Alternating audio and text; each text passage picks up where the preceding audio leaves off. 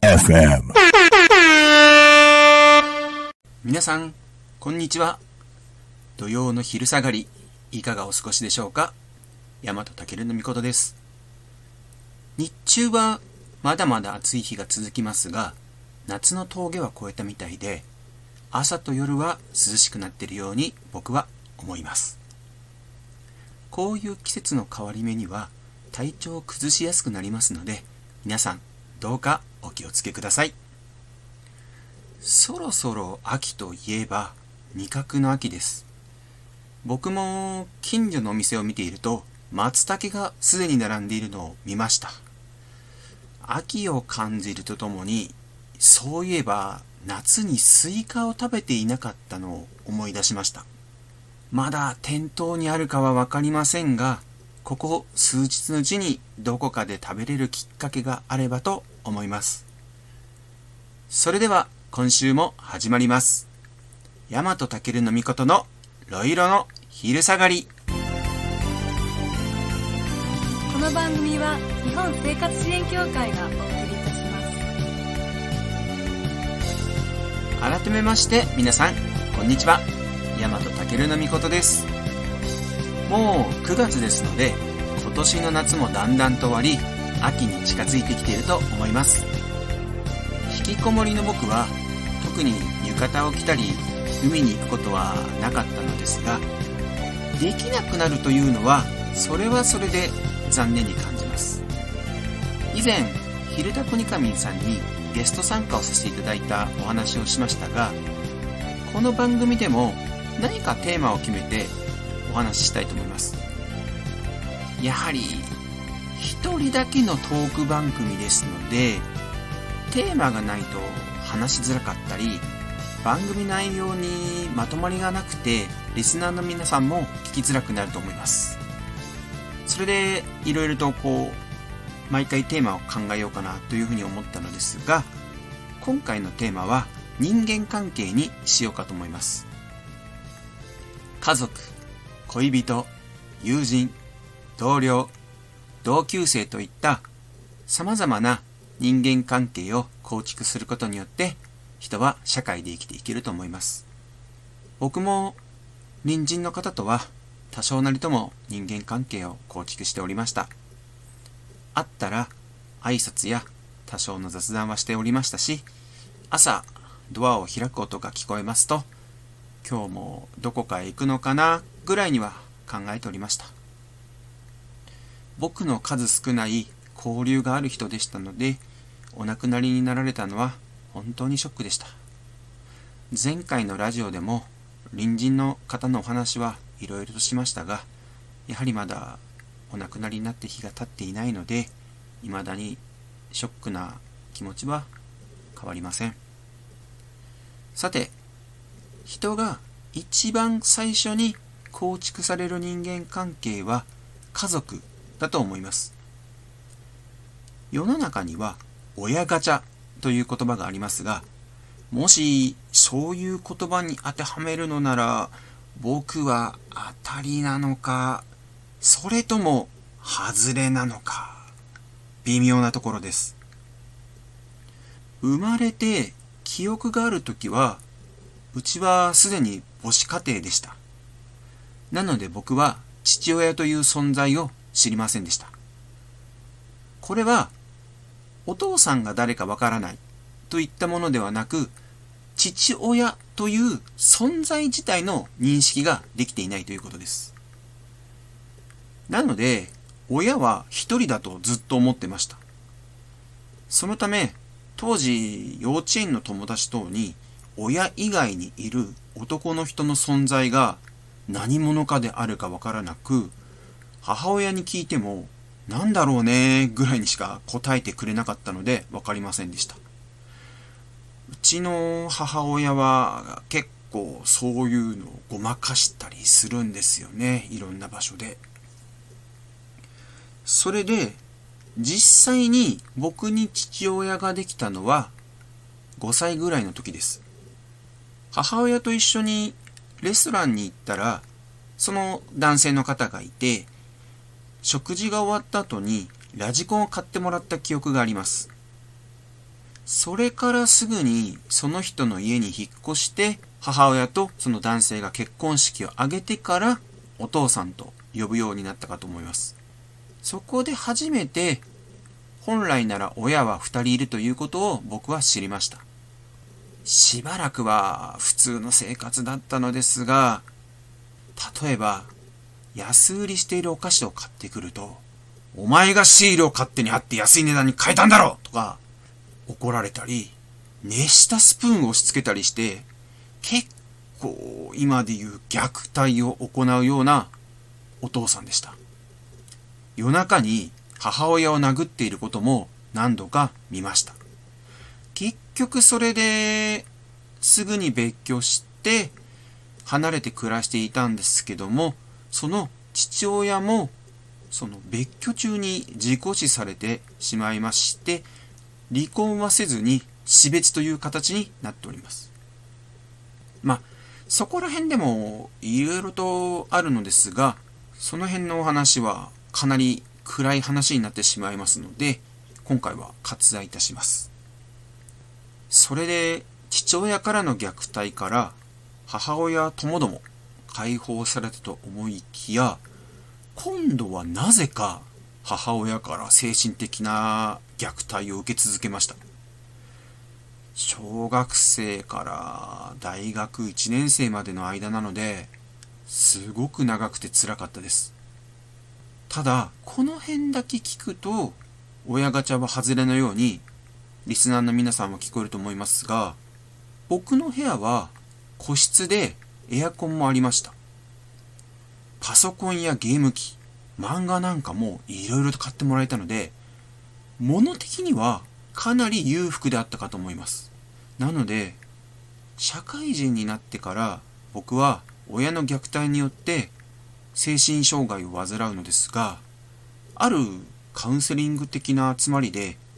みんなで過去を思い出したり話し合ったりする機会があったのですが、実は僕が思うほど母親は悪い人ではなかったのかなと思うこともあります。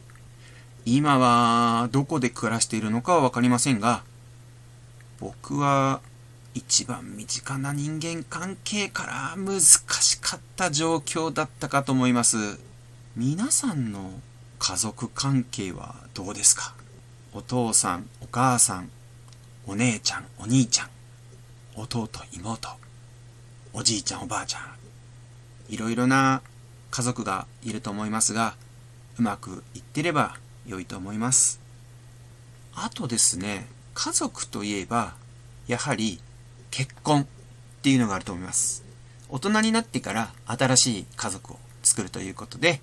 結婚して子供を産むということもありますが、実は僕、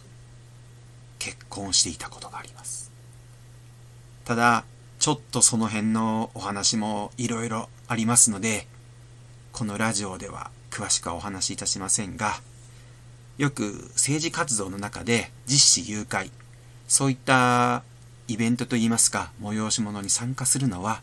そこら辺の僕の過去の思い出や経験があるからです。そういったちょっと暗い話になってしまいましたが、時間の都合もありますので、早速本日一つ目のコーナーに行きたいと思います。声優、大和健の御事がアニメ化したら参加したい漫画作品を紹介する、勝手にプロタゴニストデビューのコーナーです。本日ご紹介するのは GA 文庫より発売されております相崎壁際さん原作。豆小田さん作画のどうか俺を放っておいてくれ。なぜかぼっちの終わった高校生活を彼女が変えようとしてくる。です。こちらは四季睦子さんによってガンガンコミックスより漫画化もしております。あらすじとしましては恋友情輝かしい青春。そんな期待に胸を膨らませた俺。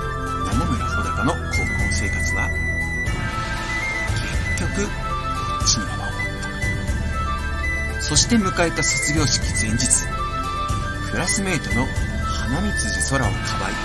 俺はトラックにひかれて人生の幕を閉じた。はずだった。しかし花見辻と一緒に高校1年生の入学式に戻ってしまった俺。二度目の高校生活は最初から輝かしい青春などは期待せず。おとなしくぼっちで過ごそうと思いきやこの物語は俺が二度目の高校生活で送る最悪で最高の青春ラブコメだといったお話になっております。こちらの作品は第13回 GA 文庫大賞でガンガン GA 特別賞を受賞しておりさらに俺の妹がこんなに可愛いわけがないやエロ漫画先生で有名な伏見司先生も絶賛している作品となっております。あらすじを聞いての通り、実は死に戻り系の話なんですが、死に戻り系と言いますと、例えば、リゼロやサマータイム連打のように、シリアスな内容の物語が有名なのですが、この物語はラブコメとなっております。僕自身、主人公がぼっち系の話はとても大好きなのですが、そもそも、はがないこと、俺は友達が少ないとか、俺がいること、やはり俺の青春ラブコメは間違っているといった主人公がぼっちだった話って結構物語中にヒロインに好かれるんですよ。まあ、それが物語を面白くする展開なのですけども、結局、ぼっちじゃないやんっていうような感じになるんですよね。でも、それって、どの物語でも、主人公が絶対に変わらない気持ちとして、人のために何かをやり遂げようという強い意志があるんですよ。だからこそ、ヒロインたちに好かれるんだなというふうに思いますし、読者としてもそういった部分で面白みを感じているんだと思います。この作品もぜひとも皆さんに読んでいただきたいと思っております。もしかしたら近いうちにアニメ化してしまうんではないかなとは思うんですけども、そうなったらそうなったらで、またこの作品の良い部分が皆様にお見せできると思いますので、アニメ化するのも僕はいいとは思います。ただ、もし、この作品がアニメ化をするならば、主人公の七村くんは僕にやらせてくださいお願いしますそれでは本日一つ目のコーナー、勝手にプロタゴニストデビューのコーナーでした。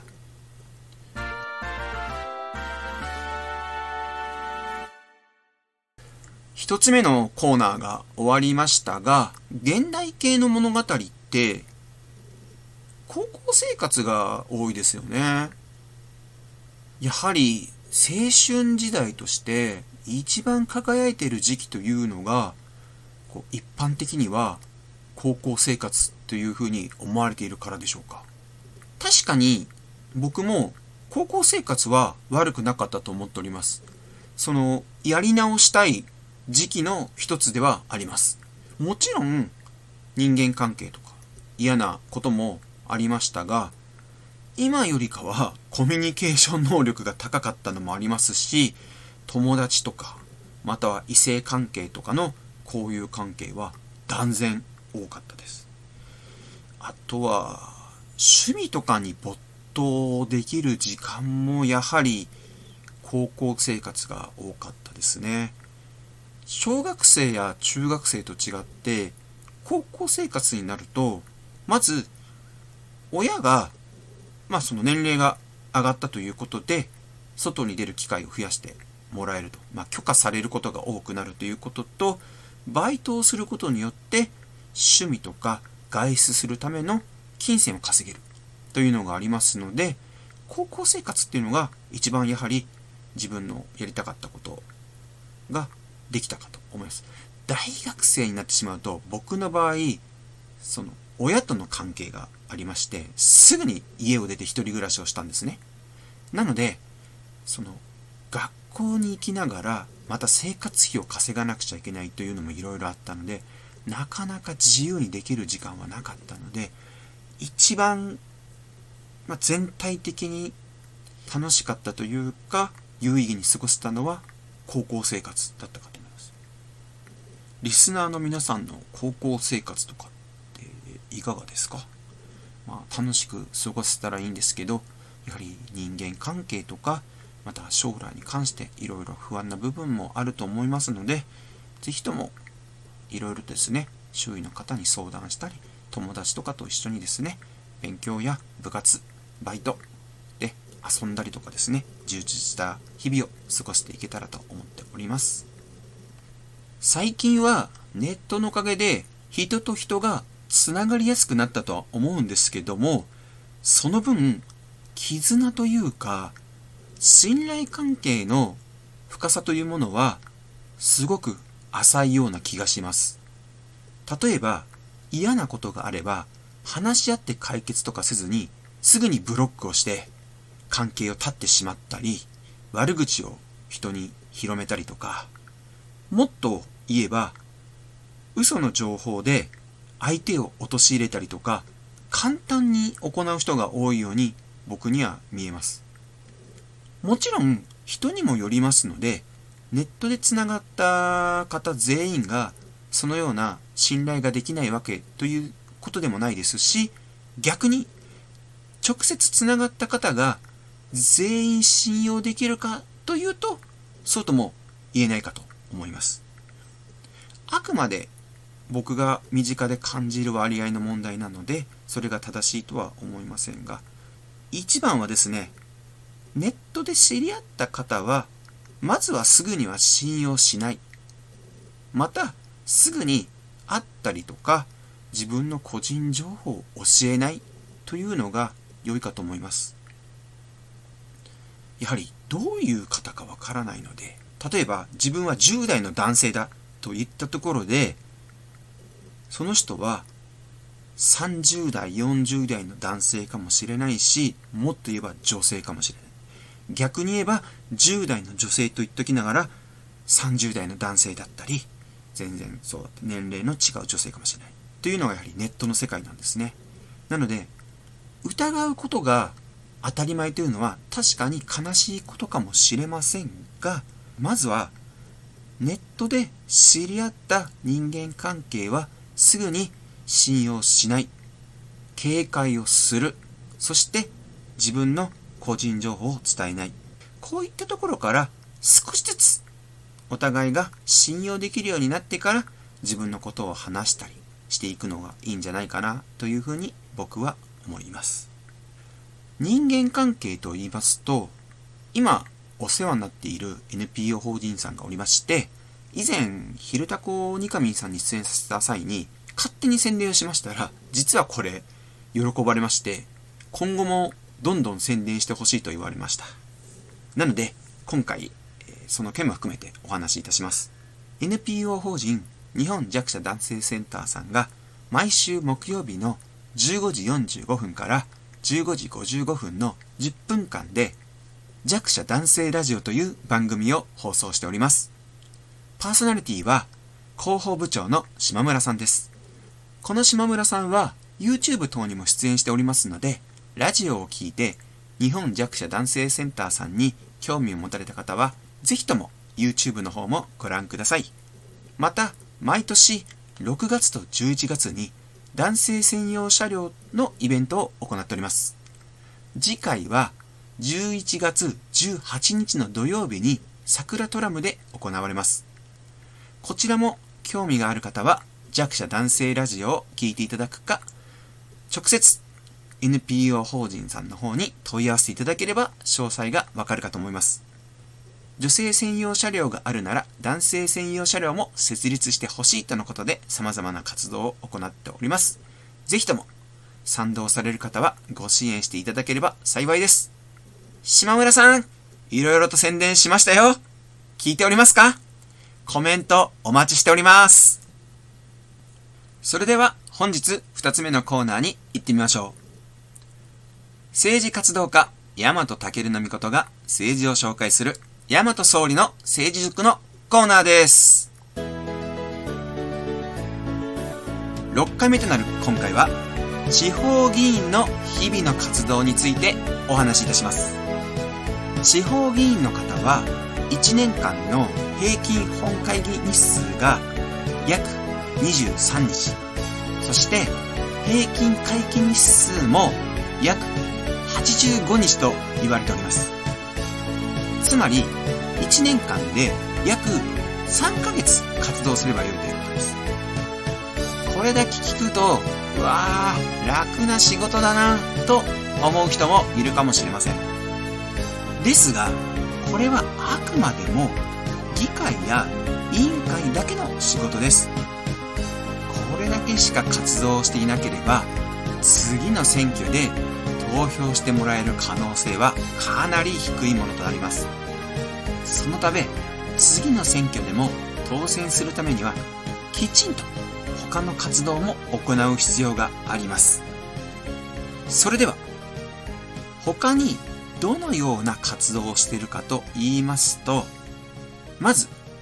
講演会や地元住民との話し合い。こちらはですね、やはり、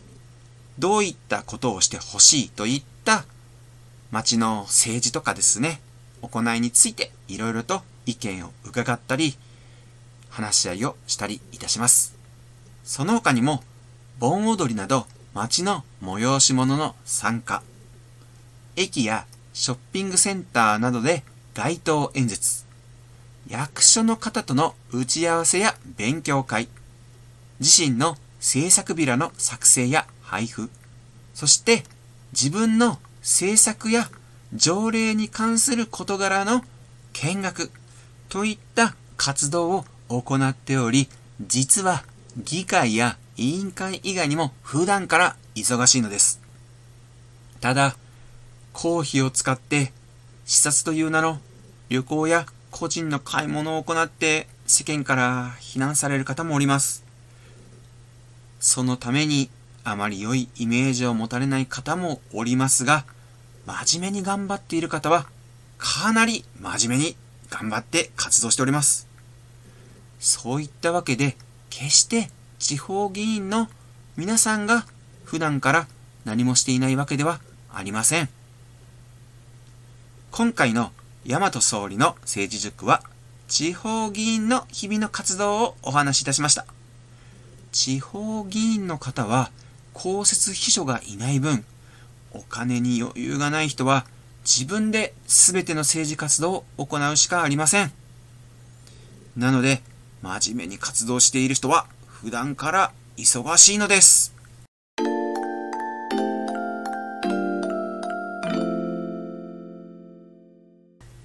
さて、本日も30分にわたってお送りいたしました、ロイロの昼下がり。今回は第6回目となりましたが、いかがだったでしょうか？今回からトークテーマを決めまして、本日は人間関係についてお話しいたしました。僕自身そんなに人間関係がうまく構築できていない人なので難しいものだと思っております。例えば、仲良くなって友人だと思った人たちにお金を貸したらそのまま音沙汰がなくなってしまい結局裁判や警察によって解決することも今まで多々ありました。その際にお金は返ってはくるんですよ。またその方々の行為は法によって罰せられてはいるのですがやはり信用していた方々に裏切られることもショックなのですが相手方の言い分として僕が悪いとかあとは僕が言ってもないことやってもないことを証言されその事実を証明するたびに辛くなります。一緒に食事に行ったりカラオケに行ったりまたは旅行って言いますかちょっと遠出でお出かけするぐらいの仲良かった方々なのになんでそういうことをするのかなというふうに今でもいろいろと考えたりします。ただそういったことがあっても僕にもやはり何かこう相手にそういった行為をさせてしまう問題点があったのではないかなというふうにいろいろと考えたり反省はしております。また家族関係にしても難しいもので先ほどどこに住んでいるかはわからないと言いましたが実は3年前の時点までは都道府県は分かっております。これは僕が自殺未遂をした際に身寄りがないもので警察が役所を通じて調べたそうです。そもそも僕が調べようと思ったら親なのだから調べられたりはするんですよ。住民票とかそういったものから。でも僕は調べて会おうとは今のところ思っておりません。一度和解ができるのではないかと思って社会人になってから挨拶やお礼を兼ねて会いに行ったんですけども